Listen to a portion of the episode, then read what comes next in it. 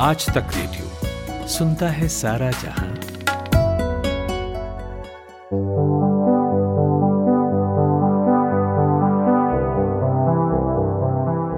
केंद्र के कृषि कानूनों के खिलाफ पंजाब हरियाणा के किसान लगातार आंदोलनरत हैं। इस आंदोलन पर आज तक रेडियो लगातार बात करता रहा है, अपडेट के साथ साथ विभिन्न पहलुओं से आपको अवगत कराता रहा है। लेकिन आज हम बात करेंगे एक अलग विषय पर। हालांकि इस मुद्दे की जद में भी खेती किसानी ही है और पंजाब है। दरअसल हम बात करने जा रहे हैं पंजाब में भूमिगत जल स्तर यानी ग्राउंड वाटर लेवल में हो रहे भारी गिरावट पर, क्योंकि पंजाब में पानी की जो उपलब्धता है वो तेजी से कम होती जा रही है। तो आने वाले दिनों में पंजाब को भारी जल संकट का सामना करना पड़ सकता है। तो पॉड ख़ास के इस एपिसोड में इसी विषय पर होगी बात। नमस्कार, मैं हूं कुमार केशव और हमारे साथ जो मेहमान हैं उनका नाम है डॉक्टर जसविंदर सिंह। आप दिल्ली के गुरु तेग बहादुर खालसा कॉलेज के प्रिंसिपल हैं और कृषि विशेषज्ञ हैं। सर, स्वागत है आपका। बहुत बहुत धन्यवाद इन्वाइट करने के लिए। सर, मैं फरवरी दो हज़ार बीस में आई सीएजी की एक रिपोर्ट पढ़ रहा था जिसमें बताया गया है कि तेजी से कम होते भूजल स्तर के हिसाब से देश के दस सबसे प्रभावित राज्यों में पंजाब टॉप पर है। यहाँ के कुओं में पानी का जो स्तर है उसमें सबसे ज़्यादा गिरावट देखी जा रही है। यानी यूँ समझिए कि पंजाब में सबसे ज़्यादा ग्राउंड वाटर को खर्च किया जा रहा है। साल दो हज़ार तेरह में जो ग्राउंड वाटर एक्सट्रैक्शन था वो एक सौ उनचास फीसदी था और दो हज़ार अठारह आते आते यह एक सौ पैंसठ फीसदी तक पहुंच गया है। इतना ही नहीं, पंजाब में सिर्फ साठ फीसदी ग्राउंड वाटर ही इस्तेमाल के लायक है। एक और रिपोर्ट में पढ़ रहा था जिसमें कहा गया है कि यदि ठीक समय पर नहीं संभले तो आने वाले पंद्रह बीस वर्षों में पानी की कमी के चलते पंजाब रेगिस्तान बनकर रह जाएगा। तो ऐसे में मेरे मन में ये सवाल उठता है कि पंजाब को पांच नदियों का प्रदेश कहा जाता है और राज्य की जो जीडीपी है उसकी उसका पचास फीसदी कृषि पर आधारित है। तो जब सिंचाई के लिए पानी नहीं मिलेगा, किसान क्या करेंगे और पूरे राज्य की अर्थव्यवस्था का क्या हाल होगा? तो सर, इस गंभीर समस्या की वजह क्या है और कल्प्रिट किसे माना जाए? देखिए, इसकी एक ऐतिहासिक जो पिछोकड़ है उसको देखने की जरूरत है। पंजाब, जैसे आपने कहा है कि इसका नाम ही पांच नदियों के नाम के ऊपर है। पंजाब मींस पांच जो पानी है उनके नाम के ऊपर ये पंजाब, इसका इस प्रदेश का नाम है। और हमारे जो दो मेन रिवर्स थे वो तो अभी पाकिस्तान में हैं, चाहे वो हम सिंध की बात करें या चनाब की बात करें। पंजाब में जो जो करंट पंजाब है, जिसकी उन्नीस सौ छियासठ में उन्नीस सौ छियासठ में जब इसकी डिवीजन हुई है हरियाणा, पंजाब और हिमाचल में, तो इसके पास प्राइमरली तीन ही नदियां रह जाती हैं। वो ब्यास है, सतलुज है और कुछ हिस्सा रावी का है। तो इस तरीके से ये पंजाब का जो पानी है वो इस तरीके से नहीं, अब तो बेसिकली तीन ही जो मेन नदियां हैं वो पंजाब में है। और जो इस तरफ जो पहले अनडिवाइडेड पंजाब में यमुना भी इसी के पास से ही निकलती थी, खास करके जो यमुना नगर का एरिया था अंबाला डिवीजन में, उस टाइम ये डिस्ट्रिक्ट होता था, अब तो प्रॉपर डिस्ट्रिक्ट है। तो यमुना का पानी भी पंजाब की टेरिटरी से ही जाता था। तो पंजाब इस तरीके से एक बहुत ही महत्वपूर्ण इसकी भूमिका रही है। और आज़ादी प्राप्त करने के बाद हमारे देश में जो है उस टाइम भी ये महसूस किया गया था, पहली पांच वर्षीय योजना में जब कॉन्स्टिट्यूशन हमारा बना है, तो जो पहली सबसे प्रथम पांच वर्षीय योजना थी उसमें भी ये सोचा गया कि बहुत सारे लोग जो हैं वो पाकिस्तान से उजड़ के आए हैं और उनको उनके मुड़ वसेबे की बात है, उनको रिहेबिलिटेट करने की बात है। और हमारा देश कृषि प्रधान देश है, इसलिए इसमें खेती के ऊपर जोर दिया जाए। तो पहली जो हमारी पांच वर्षीय योजना थी उसमें खेती के ऊपर कुछ एम्फसिस दिया भी गया, मगर सब्सिक्वेंट जो उसके बाद वाली पांच वर्षीय योजना आई है उसमें एग्रीकल्चर को एक तरीके से जो है वो इग्नोर किया गया, बजाय इस चीज के कि हम उसको स्ट्रेंथन करते। और पहली जो हमारी पांच वर्षीय योजना थी उसमें कृषि क्षेत्र में हमें बहुत सारी प्राप्ति भी हुई, बहुत सारे हमारे जो टारगेट्स थे वो हमने अचीव किए थे। और इसके फलस्वरूप जब हमने हैवी इंडस्ट्रीज के ऊपर एम्फसिस देना शुरू किया, एग्रीकल्चर सेक्टर को एक तरीके से इस क्षेत्र को जब हमने इग्नोर किया है, नजरअंदाज किया है, तो जो मिड सिक्सटीज का पीरियड है, चाहे वो उन्नीस सौ पैंसठ छियासठ की बात करें या nineteen sixty six sixty seven sixty seven sixty eight, ये एक ऐसे वर्ष थे जिसमें भूखमरी बहुत ज्यादा हो गई थी और हमारे पास फूड की शॉर्टेज, जो खाद्य पदार्थ का अभाव था, वो बहुत ज्यादा बढ़ गया था। यहाँ तक कि जो पी एल फोर एटी, जो कि हमारे जिसके तहत हमें अमेरिका से मदद मिलती थी, उसका जो हमने इंपोर्ट किया वो सब स्टैंडर्ड चीजों का जो है वो इंपोर्ट होता रहा। और पांच वर्षीय योजना को तीन साल के लिए सस्पेंड किया गया और ये सोचा गया कि कृषि जब तक हमारा स्ट्रांग नहीं होगा, जब तक हमारा कृषि क्षेत्र में हम विकास नहीं करेंगे, लोगों को रोजगार देना तो एक बात, हम भूखमरी और, और जो माल न्यूट्रिशन की प्रॉब्लम्स हैं उनको भी हम जो है वो हमारे लिए बहुत बड़ा चैलेंज है। तो कृषि के ऊपर एक खास ध्यान दिया गया और खास करके इन स्टेट्स में पंजाब, हरियाणा, वेस्टर्न उत्तर प्रदेश, महाराष्ट्र के कुछ हिस्से और तमिलनाडु, इन स्टेट्स में, इन प्रदेशों में जहां हमारे पास सिंचाई के सिंचाई के जो साधन उपलब्ध थे, उन क्षेत्रों को के ऊपर जो है फोकस किया गया और इनमें रासायनिक खादें यूज करके और अच्छी क्वालिटी के सीड्स यूज करके इन क्षेत्रों को जो है प्रोत्साहित किया गया कि आप गेहूं और चावल की खेती के ऊपर कंसंट्रेट करो। और फलस्वरूप हम ये देखते हैं कि बहुत कम समय में ही, तकरीबन पांच सात दस वर्ष में ही, देश जो है वो आत्मनिर्भर हो जाता है खाद्य पदार्थों में। हमारे फूड की सप्लाई जो हमारी जो बाहर निर्भरता थी दूसरे देशों के ऊपर, वो बहुत कम हो जाती। और अब उसका जो एक और बहुत बड़ा पहलू था वो ये था कि किसानों को इस चीज के लिए प्रोत्साहित किया गया कि वो जितनी भी अपनी फसल प्रोड्यूस करेंगे, खास करके फूड प्रोडक्ट्स की, खाद्य पदार्थों की, वो पूरी की पूरी केंद्र सरकार और राज्य सरकारें उसको प्रोक्योर करें। और इसी के बीच हम देखते हैं कि food corporation of India, Bharat का जो जो फूड कॉर्पोरेशन ऑफ इंडिया है, वो एक विकसित, उसको भी हम लेके आए हैं एग्जिस्टेंस में। और जितनी प्रोड्यूस इन फूड प्रोडक्ट्स थी वो खरीद के देश के बाकी हिस्सों में, यहाँ फूड सप्लाई की जरूरत थी, यहाँ लोग भूख से मर रहे थे, कुपोषण था बहुत बड़ा, उन हिस्सों में इस चीज को जो है, इन फूड प्रोडक्ट्स का जो उत्पादन बढ़ा था, उसके बंटवारे के लिए पब्लिक डिस्ट्रीब्यूशन सिस्टम जो है वो एस्टेब्लिश किया गया और उसको स्ट्रेंथन किया गया। और फूड कॉर्पोरेशन ऑफ इंडिया, जो भारत का हमारा ये निगम है खाद्य पदार्थों का, ये प्रक्योर करता था फार्मर्स से और जो हमारी पॉवर्टी लाइन के नीचे वाले जो हमारे गृहस्थ हैं, जो हमारे हाउस होल्ड्स हैं, उनको ये चीजें हम उपलब्ध करवाते रहे। और अब भी देश में जो पब्लिक डिस्ट्रीब्यूशन सिस्टम है हिंदुस्तान का, पूरे विश्व में जो है वो सबसे अच्छा माना जाता है, क्योंकि इसमें एक लिंक है किसान और उपभोक्ता के बीच में, और वो लिंक है सरकार।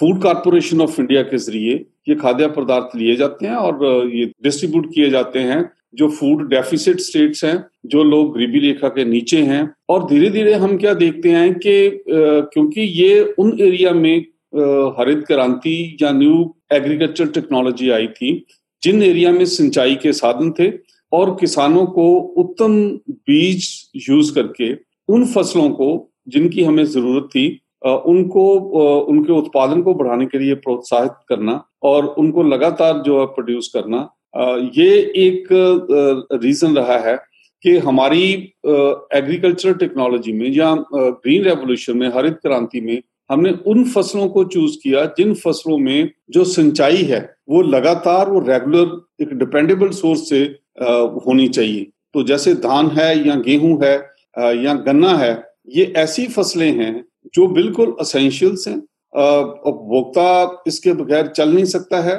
हरित क्रांति में जो फसलें हमने, जिन फसलों को चयन किया था फूड सिक्योरिटी को के चुनौती को मिलने के लिए, वो फसलें थी गेहूं, धान और गन्ना, और इनमें जो है वो जो सिंचाई है वो रेगुलर, लगातार होनी चाहिए। बगैर सिंचाई के साधन के ये फसलें नहीं हो सकती। तो ये किसानों को ये कहा गया कि आप अगर ये फसलें उगाते हो तो उसमें बहुत सारी सब्सिडीज, चाहे वो खाद की सब्सिडी है, रासायनिक खादों की सब्सिडी है, या फूड प्रोक्योरमेंट की एक किस्म से गारंटी है मिनिमम सपोर्ट प्राइस के जरिए, और चाहे वो गन्ने की बात है तो गन्ना मिलें इन क्षेत्रों में एस्टैब्लिश हुई हैं, चाहे वेस्टर्न यूपी की बात करो, महाराष्ट्र की बात करो, पंजाब की बात करते हैं, तो इन जगह पे जो है वो एक विधिवत तरीके से जो है वो फूड प्रोडक्शन या खाद्य पदार्थों का उत्पादन बढ़ा है।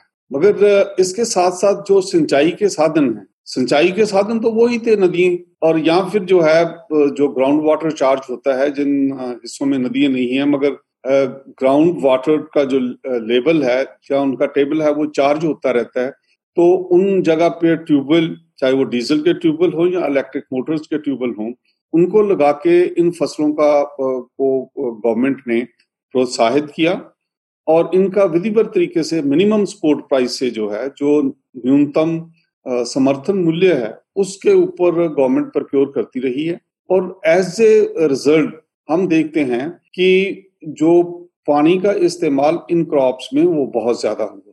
एक तरफ तो ये था कि इन फसलों के आने से जो वाटर इंटेंसिटी थी, जो पानी को इस्तेमाल करने की जरूरत थी, वो बहुत ज्यादा बढ़ गई, और दूसरी तरफ मल्टीपर्पज प्रोजेक्ट्स इन नदियों के ऊपर बिछाने से इन हिस्सों में जो पानी का प्रवाह था वो काफी कम हो जाता। तो एक तो ये दो कारण हैं जिसकी वजह से जो पंजाब, हरियाणा या वेस्टर्न यूपी का जो वाटर टेबल है, जो अंडरग्राउंड भूमि के नीचे का जो पानी का स्तर है वो कम होता गया लगातार, मगर इन फसलों के उत्पादन को जो है वो जरूरी था देश के हित के लिए, फूड सिक्योरिटी के पॉइंट ऑफ व्यू से। तो ये हम आप आज देखते हैं कि आज हम एक ऐसी क्राइसिस सिचुएशन में हैं। एक तरफ तो जो है वो किसान इस मुद्दे के ऊपर जद्दोजहद कर रहे हैं कि उनको उनके जो मिनिमम सपोर्ट प्राइस है वो जिस भी फसल के लिए, जिस भी क्रॉप के लिए केंद्र सरकार अनाउंस करती है, उनके ऊपर उनकी प्रोक्योरमेंट हो। तेईस ऐसी फसलें हैं जिनके लिए केंद्र सरकार या हमारा commission for agriculture cost and prices, जो एग्रीकल्चर प्राइस कमीशन है, वो इनकी प्राइसेस, प्रोक्योरमेंट प्राइसेस अनाउंस करता है, मिनिमम सपोर्ट प्राइसेस। मगर दो फसलों को छोड़ के, धान और गेहूं को छोड़ के, बाकी फसलों में जो है वो प्रोक्योरमेंट गवर्नमेंट इश्योर नहीं करती है, जिसके फलस्वरूप उनकी जो फसल है मार्केट में काफी कम दाम पे बिकती है, किसानों को इस चीज का नुकसान होता है। मगर अब जो है इन क्रॉप्स को अगर हमें चाहिए, या अगर हम किसी देश के किसी और हिस्से में अगर इन फसलों को उगाना चाहते हैं, तो ये जरूरी है कि क्रॉप की डाइवर्सिफिकेशन हो, और उन क्रॉप्स में जो हमारी प्रोक्योरमेंट एजेंसीज हैं वो ये निश्चित करें कि किसानों को एक न्यूनतम समर्थन मूल्य जो है वो उपलब्ध करवाया जाए, ताकि उनकी जो इनकम है, एक न्यूनतम आय जो है उनके परिवार की, वो बनी रहे, और उनका जो इकोनॉमिक सर्वाइवल है वो हमारे देश में उसके ऊपर कोई थ्रेट ना हो। सर, आपने पंजाब में अंडरग्राउंड वाटर टेबल में आ रही भारी कमी के पीछे की वजहें गिनवाई। पहली तो ये कि आज़ादी के बाद लोगों का पेट भरना ज़रूरी था, देश अनाज की कमी से जूझ रहा था, और एक क्रांति की ज़रूरत थी जो ग्रीन रेवोल्यूशन यानी हरित क्रांति के रूप में सामने आई। इससे देश की ज़रूरतें तो पूरी हो गईं, लेकिन इसके चलते एक नई समस्या ने भी जन्म ले लिया, जो आज भूजल स्तर में आती गिरावट के रूप में हमारे सामने है। आ, किसान उसी पुराने ढर्रे पर खेती करते रहे, गेहूँ और धान उगाते रहे, तो समय के साथ इसमें बदलाव क्यों नहीं किया गया, और यदि अब तक नहीं हो सका तो अब क्यों नहीं कर लेना चाहिए? क्या चुनौतियां हैं उस रास्ते में? ये आपका सवाल बहुत ही महत्वपूर्ण है, और इसका समाधान हमें एक विधिवत तरीके से करना चाहिए। वो समाधान का जो उत्तर है वो खेती कानूनों में नहीं है, वो किसान के साथ एक लगातार वार्ता में। और वो समाधान ये है कि हम ये इंश्योर करें, एक ऐसे देश में जिसमें अभी भी तकरीबन पचपन प्रतिशत जो हमारी पॉपुलेशन है वो कृषि क्षेत्र के ऊपर निर्भर है, चाहे वो सीधे सीधे तौर पे खेतों के ऊपर है या खेतों के, के साथ संबंधित जो हमारे बाकी प्रोफेशंस हैं उनके साथ है, फूड प्रोसेसिंग में है। तो ये एक आ, हमें ये एक तरीका इसका ढूंढना पड़ेगा कि हम अगर दूसरी ऑल्टरनेटिव क्रॉप्स, विकल्प के तौर पे जो हम फसलें उगाना चाहते हैं धान और गेहूं के लिए, गेहूं के की बजाय, तो उनको एक विधिवत तरीके से सरकार ये इंश्योर करे कि उनको एक न्यूनतम समर्थन मूल्य पर प्रक्योर किया जाएगा किसानों से।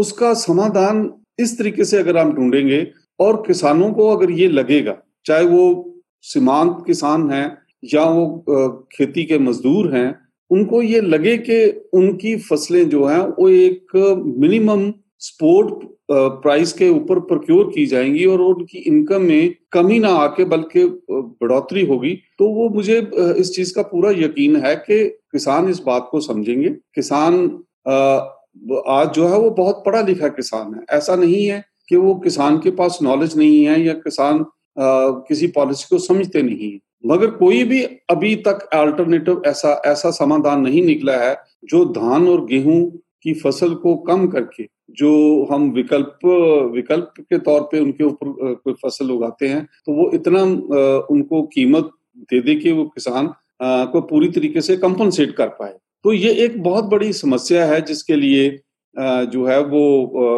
सरकार को, सरकारी एजेंसियों को सोचने की जरूरत है। सर, यहाँ हम रुकेंगे एक छोटे से ब्रेक के लिए और ब्रेक के बाद ये चर्चा जारी रहेगी। आज तक रेडियो अब सुनिए आज तक की मोबाइल एप्लीकेशन पर भी। प्ले स्टोर से आज तक की मोबाइल ऐप डाउनलोड करें। ऐप में आपको सबसे ऊपर राइट साइड में तीन आइकन दिखेंगे, उनमें से एक जो सबसे बीच में है वो है आज तक रेडियो का आइकन। तो उसे उंगली से ज़रा सा छू दीजिए और खुल जाएगा हमारा पिटारा, जिसमें क्या है, न्यूज़ तो हर जगह है पर हमारे यहाँ न्यूज़ है सही कॉन्टेक्स्ट के साथ। खबर तो आ गई पर खबर से आगे की बात क्या है, उसका एनालिसिस आपको हमारे यहाँ मिलेगा। और इस ठिकाने पर सिर्फ खबरें ही नहीं हैं, ज्ञान की बातें हैं, मज़ेदार किस्से हैं, बतकही है और और भी बहुत कुछ है, जिसका स्वाद लेने के लिए इस गली के चक्कर लगाते रहें। आज तक रेडियो कहते हैं इसे, सुनता है सारा जहां। ब्रेक के बाद एक बार फिर से आपका स्वागत है। हम बात कर रहे हैं पंजाब में तेजी से कम होते ग्राउंड वाटर लेवल पर, इसकी वजहों पर और इससे जुड़े पहलुओं पर। और हमारे साथ मौजूद हैं गुरु तेग बहादुर खालसा कॉलेज के प्रिंसिपल और कृषि विशेषज्ञ डॉक्टर जसविंदर सिंह। जसविंदर सिंह जी, ब्रेक पर जाने से पहले धान और गेहूं पर बात हो रही थी। हम सब जानते हैं कि इन दोनों फसलों की खेती के लिए पानी ज़्यादा चाहिए होता है। पंजाब की जो कुल पचासी प्रतिशत खेती योग्य भूमि है उसमें यही दो फसलें यानी धान और गेहूं उपजाई जाती है। और धान की फसल कट जाने के बाद एक पराली की समस्या भी है, जिसके जलाने से उत्तर भारत में वायु प्रदूषण भी काफ़ी बढ़ जाता है। अब सरकारें इस पर कानूनी शिकंजा भी कस रही हैं, तो कहीं ना कहीं देखा जाए तो इसे किसान ही सबसे ज़्यादा प्रभावित होते हैं। तो क्या किसानों को धान का कोई और विकल्प ढूंढना चाहिए और क्रॉप डाइवर्सिफिकेशन यानी फसल विविधता की जो बात होती है उस ओर बढ़ना चाहिए और सरकारों को आगे आकर इसे बढ़ावा देना चाहिए? देखिए, ये बहुत महत्वपूर्ण प्रश्न आपने किया है।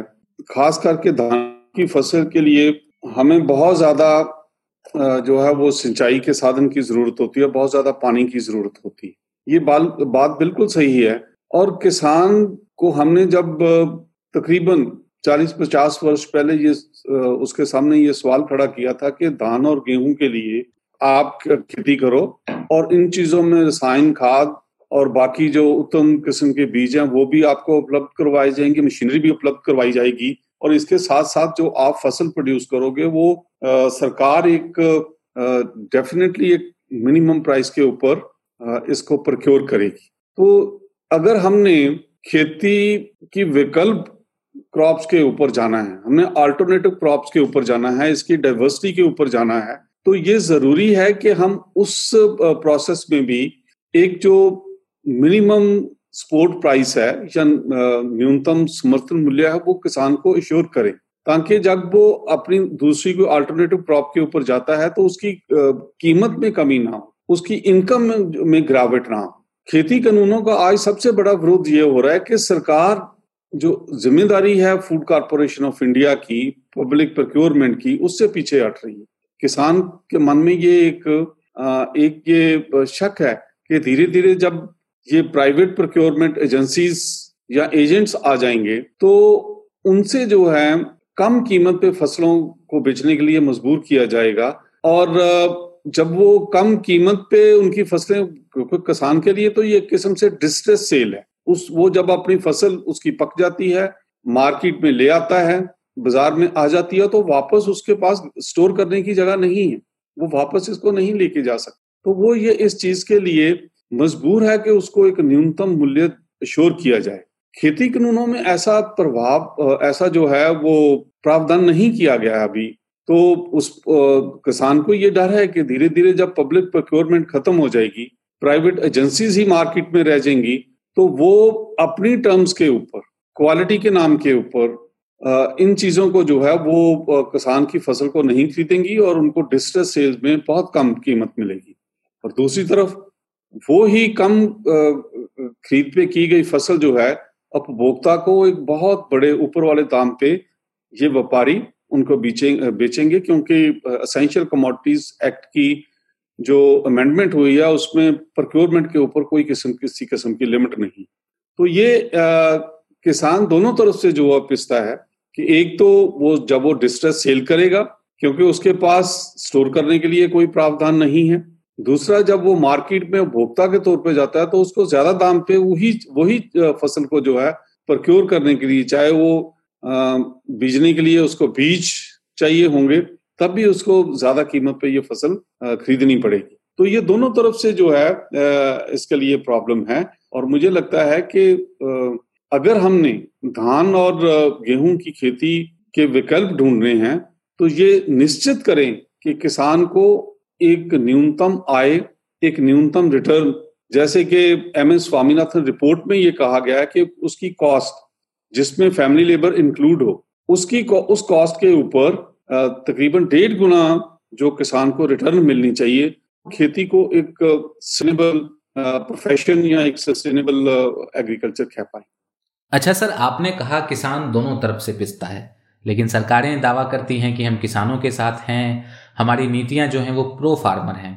मैं पंजाब से जुड़ा एक न्यूज़ रिपोर्ट पढ़ रहा था जिसमें ये लिखा था कि पंजाब सरकार की ओर से साल दो हज़ार उन्नीस बीस में बिजली सब्सिडी के लिए नवासी सौ उनहत्तर करोड़ रुपए आवंटित किए गए हैं। यह राज्य के कुल कृषि बजट का बासठ फीसदी है, यानी कुल कृषि बजट जो है उसका बासठ प्रतिशत सिर्फ बिजली सब्सिडी पर खर्च होता है। मैं उम्मीद करता हूँ कि किसानों को इससे सस्ती बिजली मिल रही होगी, लेकिन देखा जाए तो इससे पंपिंग सेट जो हैं, सिंचाई के साधन जो हैं, उनका इस्तेमाल बढ़ ही रहा है और जाहिर है इससे भूमिगत जल का दोहन भी बढ़ा है। तो क्यों ना इस सब्सिडी को घटाकर कृषि सुधारों या किसानों से जुड़े अन्य कल्याणकारी योजनाओं पर खर्च किया जाए ताकि किसान थोड़ा डिस्करेज हों और कम पानी में होने वाले फसलों के बारे में सोचें।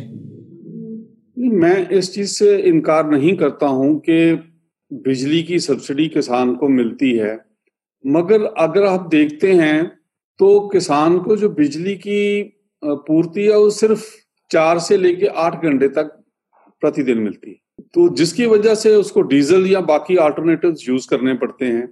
अगर इसी चीज को अगर हम दूसरी तरीके से देखें तो एक तरफ तो यह है कि जो जो बाकी उसके साधन हैं, जैसे कीड़ेनाशक दवाइयाँ हैं, खाद्य ये रासायनिक खाद्य हैं, उनमें मिलावट, उसमें बहुत सारे फैक्टिशियस चीजें दी जाती हैं, वो तो किसान के हाथ में नहीं है।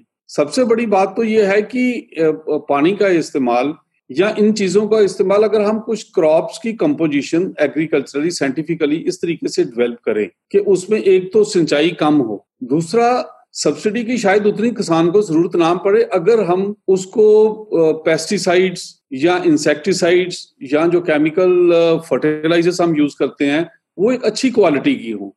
जैसे इंसेक्टिसाइड्स हम यूज करते हैं तो काहे के लिए, क्योंकि ऐसे बहुत सारे कीड़े लग जाते हैं फसल को, उसमें बहुत सारा जो है वो सुपरफ्लूअस आ जाता है जिसकी जिसको वो यूज करके इन पेस्टिसाइड्स को उसको मारते हैं। तो अगर हम क्रॉप्स का रोटेशन इस तरीके से बनाएं, एक अच्छी क्वालिटी की उनको पेस्टिसाइड्स मिनिमम यूज करें ताकि जो है हवा में प्रदूषण भी ना हो और जो सॉइल प्रदूषण है वो भी रुके, और अंडरग्राउंड वाटर भी। देखो पंजाब में खास करके हम देखते हैं कि साठ सत्तर अस्सी फुट तक तो ये केमिकल्स का असर पहुंच चुका है, और जो अंडरग्राउंड वाटर है वो भी घर में जो हम इस्तेमाल करते हैं तो वो सौ डेढ़ सौ फुट के बाद ही ड्रिंकिंग वाटर जो है वो उपलब्ध हो रहा है। तो ये सब चीजें excessive chemicals, excessive insecticides use करने से हुआ है। सब्सिडी एक बात है, सब्सिडी इलेक्ट्रिसिटी की, चाहे किसान से आप चार घंटे के लिए छह घंटे के लिए पैसे भी ले लोगे तो वो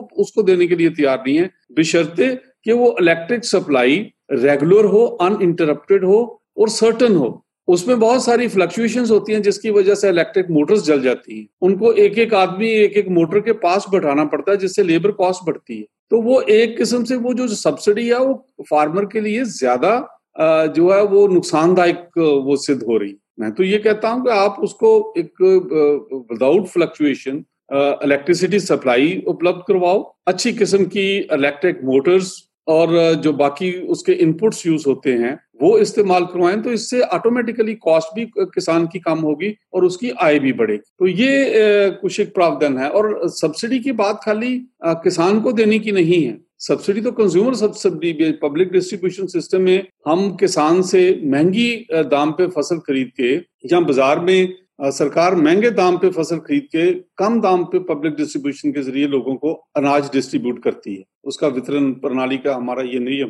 पर कई बार ऐसा भी होता है कि हम जो है वो अपनी फसलें कई बार हमारी इतनी प्रोडक्शन में होती हैं कि वो हमारी कॉस्ट भी कवर नहीं होती, जैसे आलू, प्याज, टमाटर, इवन दूध भी जो है उसको भी गवर्नमेंट प्रोक्योर नहीं कर पाती हमारी प्रोक्योरमेंट एजेंसीज। और किसानों को सड़कों के ऊपर इन फसलों के उत्पादन को फेंकना पड़ता है क्योंकि वो ट्रांसपोर्टेशन कॉस्ट भी बाजार तक ले जाने तक वो पूरा नहीं कर पाते जिस दाम पे वो फसलें उस टाइम बिक्री होती है। तो ये एक प्राइस की जो अनसर्टेनिटी है, जो कीमत की अस्थिरता और इसकी अनसर्टेनिटी है, उसको खत्म करने के लिए हमें एक इफेक्टिव पब्लिक प्रोक्योरमेंट सिस्टम बनाने की जरूरत है। और वो सिर्फ पंजाब या हरियाणा में नहीं, वो पूरे देश में, ताकि एक इंटीग्रेटेड तरीके से, एक विधिवत तरीके से, एक प्लान तरीके से हम फसलों का उत्पादन कर पाएं और कंज्यूमर्स जो हमारी पॉपुलेशन की क्या रिक्वायरमेंट्स हैं उसके साथ, उसके कंजम्पशन पैटर्न के साथ ये प्रॉपरली सिंक होना चाहिए, उसका तालमेल बैठना चाहिए। सर, मैंने कहीं पढ़ा कि सत्तर के दशक में पंजाब में जो छप्पन प्रतिशत एरिया था उसमें ट्यूबवेल से सिंचाई होती थी और पैंतालीस प्रतिशत खेतों में नहरों से सिंचाई होती थी। Uh, साल दो हज़ार चौदह पंद्रह आते आते ये जो ट्यूबवेल इरिगेशन था वो बढ़कर इकहत्तर फीसदी हो गया और नहरों से होने वाली सिंचाई घटकर उनतीस फीसदी रह गई। तो सिंचाई के लिए ग्राउंड वाटर पर ओवर डिपेंडेंसी की जगह सरफेस वाटर पर जोर क्यों ना दिया जाए और नहरों का जाल बिछाया जाए? देखिए, यहाँ तक सिंचाई के साधनों का ताल्लुकात है, ये नहरों और ट्यूबवेलों के बीच का जो कंपोजिशन है, ये बिल्कुल आप सही कह रहे हो। जैसे जैसे हमारी जरूरत बढ़ती है, पानी की जरूरत ज्यादा से ज्यादा एरिया धान और गेहूं के अंतर्गत आता है, तो किसान को एक अश्योर्ड इरिगेशन, क्योंकि फसल ऐसी है, ये जो हाई यील्डिंग वैरायटीज हैं, चाहे वो गेहूं की है या धान की है, वो इस किस्म की है कि उनको एक रेगुलर इंटरवल पे हमें सिंचाई करने की जरूरत पड़ती है। जिसमें अगर मैं कहूं कि धान में तो हमें लगातार खेतों में पानी की व्यवस्था बनाए रखनी पड़ती है ताकि उनके पांव नंगे ना हो, और उसमें नदीन वगैरह की जो है वो पौधे बीच में उग जाते हैं तो उससे फसल को नुकसान होता है। तो ये एक धान की खेती की मजबूरी है। दूसरा, जो गेहूं है उसमें भी रेगुलर इंटरवल्स पे खेत की सिंचाई करनी पड़ती है, तभी हम उसकी पूरी फसल जो उसका पोटेंशियल होता है उसको प्राप्त कर पाते हैं। तो ये क्या हुआ है कि जैसे जैसे इन नदियों के अपर कैचमेंट एरियाज हैं उसमें बांध बांधे गए हैं, तो नहरों नदियों का पानी कम हो गया, जिसकी वजह से वो बहुत सारे, आप देखोगे पंजाब में भी जो उनसे जो सब कैनाल्स निकलती हैं, छोटी नदियां निकलती हैं, उनमें जो पानी है वो सीजनल हो गया है। वो पूरा साल सीजन, मेरा कहने का ये मतलब है कि जब तो बारिश होती है या अच्छी बर्फ पहाड़ों के ऊपर पड़ जाती है तो उस टाइम उस उस वर्ष में तो पानी की सप्लाई नहरों में पूरी आती है। और नहरें कुछ ही डिस्ट्रिक्ट्स में हैं। अगर आप देखो पंजाब के भी हालत अगर हम देखते हैं तो फिरोजपुर एरिया में कुछ एक नहरें हैं, अमृतसर या तरन तारण या गुरदासपुर में कुछ एक नहरें हैं। अगर हम पूरा पूरा दोआब और माझे का एरिया देखते हैं पंजाब में, तो इसमें नहरों का कोई बहुत बड़ा जाल नहीं बिछा हुआ है। मालवा एरिया में जो लुधियाना के आसपास, बठिंडा संगरूर एरिया, इसमें तो फिर थोड़ी बहुत आपको नहरें मिलेंगी, मगर दोआब का जो मेन रीजन है पंजाब का, जो जिसमें बहुत सारी इंटेंसिव इरिगेशन होती है, उसमें अगर हम देखते हैं तो वहां नहरें इतनी ज्यादा नहीं है। तो ज्यादातर जो किसान हैं वो अपने ट्यूबवेल इरिगेशन के ऊपर डिपेंड करते हैं। और दूसरा, जैसे आपने पहले जिक्र किया था कि बिजली की सब्सिडी की वजह से भी किसान जो है वो ट्यूबल इरिगेशन को इसका इस्तेमाल करता है। तो ये एक प्रॉपर क्रॉपिंग पैटर्न जो है वो सुजस्ट करने की जरूरत है, ताकि किसान को ये लगे कि जो उसकी जो भी क्रॉप फसल वो उगाएगा अपने खेत में, उसकी प्रोक्योरमेंट एक सही तरीके से हो पाएगी। उसको एक निश्चित आय सुनिश्चित करवाने की जरूरत है। जब तक ये नहीं होगा तब तक वो धान और गेहूं का जो दुचक्कर है उसको हम तोड़ नहीं पाएंगे। ये एक ऐसा चक्रव्यूह में फंसे हुए हैं जिसको तोड़ने के लिए हमें एक रास्ता चाहिए, और वो रास्ता अल्टरनेटिव क्रॉप्स का है, जिसकी प्रोक्योरमेंट एक दिए हुए मूल्य के ऊपर जरूर जो है वो गवर्नमेंट उस चीज का प्रावधान करे, तब ये बात जाके बन पाएगी। मिनिमम सपोर्ट प्राइस को एक छुपे हुए तरीके से बंद कर देना जो है इसका इसका समाधान नहीं है। किसान इस बात को बहुत अच्छे तरीके से समझते हैं और वो इस चीज को कभी भी स्वीकार नहीं करेंगे कि जो मिनिमम सपोर्ट प्राइस है, क्योंकि जब हमें हमारे देश को जरूरत थी उस टाइम ये किसानों ने हमारी मदद की है, और अब भी गवर्नमेंट पॉलिसीज में ऐसा प्रावधान है। खाली जरूरत है तो एक प्रॉपर कोऑर्डिनेशन की है कि हम अपनी फसलों की रिक्वायरमेंट्स और उसके प्रोडक्शन में एक प्रॉपरली तालमेल बिठाएं। तो इसी नोट पर हम खत्म करेंगे इस बातचीत को। आपने अपना बहुमूल्य समय हमें दिया, कई बातें बताई, आपका बहुत बहुत शुक्रिया। बहुत बहुत धन्यवाद। तो दोस्तों, ये थे डॉक्टर जसविंदर सिंह, जिनसे हमने पंजाब की गंभीर होती भूजल समस्या को लेकर बातचीत की। आपको ये बातचीत कैसी लगी बताइएगा ज़रूर। हमारा ईमेल पता है रेडियो एट आज तक डॉट कॉम। आपके हर सलाह, सुझाव और शिकायत का स्वागत है। आप आज तक रेडियो के ट्विटर और फेसबुक पेज से भी जुड़ेंगे तो हमें अच्छा लगेगा। आप टेलीग्राम पर ढूंढेंगे तो हम वहाँ भी मिलेंगे। आप हमारे सभी पॉडकास्ट जो हैं आज तक के ऐप और आज तक डॉट इन स्लैश पॉडकास्ट पर जाकर सुनते ही हैं। इसके अलावा आप हमारे कार्यक्रम Google podcast, Apple podcast, Spotify और जियो सावन समेत कई प्लेटफॉर्म्स पर सुन सकते हैं। अब मुझे यानी कुमार केशव को दीजिए इजाज़त। अपना ख्याल रखिए। नमस्कार। दिन भर की हलचल के बाद जब शाम ढल जाए तो चले आइए आज तक रेडियो पर। खबरों के सबसे अहम पड़ाव तक ले चलेंगे आपको। तसल्ली से बताएंगे कि दिन में हुआ क्या और जो हुआ उसका मतलब आपके लिए क्या था। फील्ड पर रहने वाले रिपोर्टरों की फौज है हमारे पास, एक्सपर्ट्स का जखीरा है। ये सब होते हैं इस डेली न्यूज़ एनालिसिस पॉडकास्ट में, जिसका नाम है दिन भर, सोमवार से शुक्रवार, हर शाम आज तक रेडियो पर।